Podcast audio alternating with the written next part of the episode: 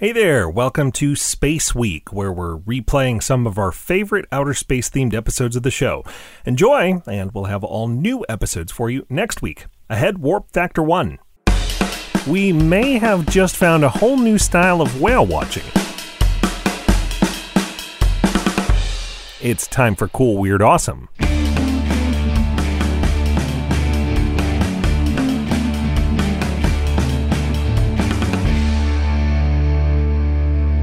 Time to start up a whole new week of cool, weird, awesome.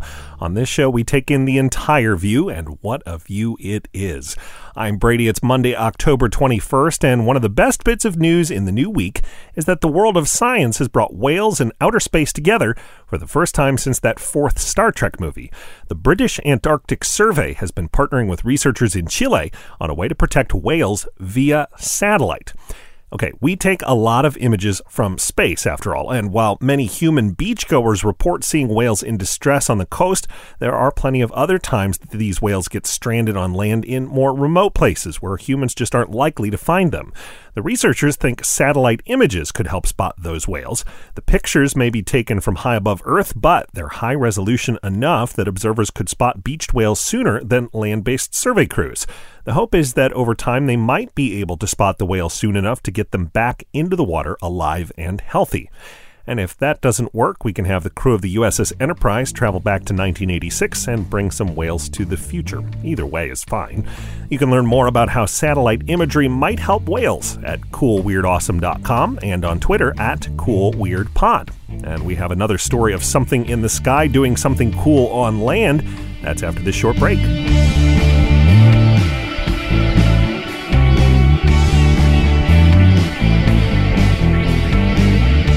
Weird Awesome is listener powered thanks to our backers on Patreon. For as little as a dollar a month, you'll make every new episode possible, and you'll get lots of extras, including sneak previews of upcoming episodes.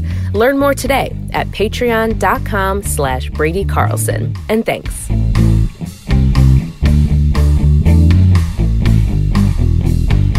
I'd like to let you in on a little secret, actually 10 of them. That's what Patreon backers get most Mondays a sneak preview of 10 words you're likely to hear on this week's shows. You can get in on that right now. The word of the day on YouTube is paraglider, in particular, a paraglider who knows how to make a landing, somehow managing to land so smoothly and so carefully that they ended up not on the ground, but sitting on a couch. A couch that's out on a mountainside for whatever reason, but still a couch. I'm Brady. I hope you get a chance to kick back and relax today. Thanks for listening, and come back again tomorrow for more cool, weird, awesome.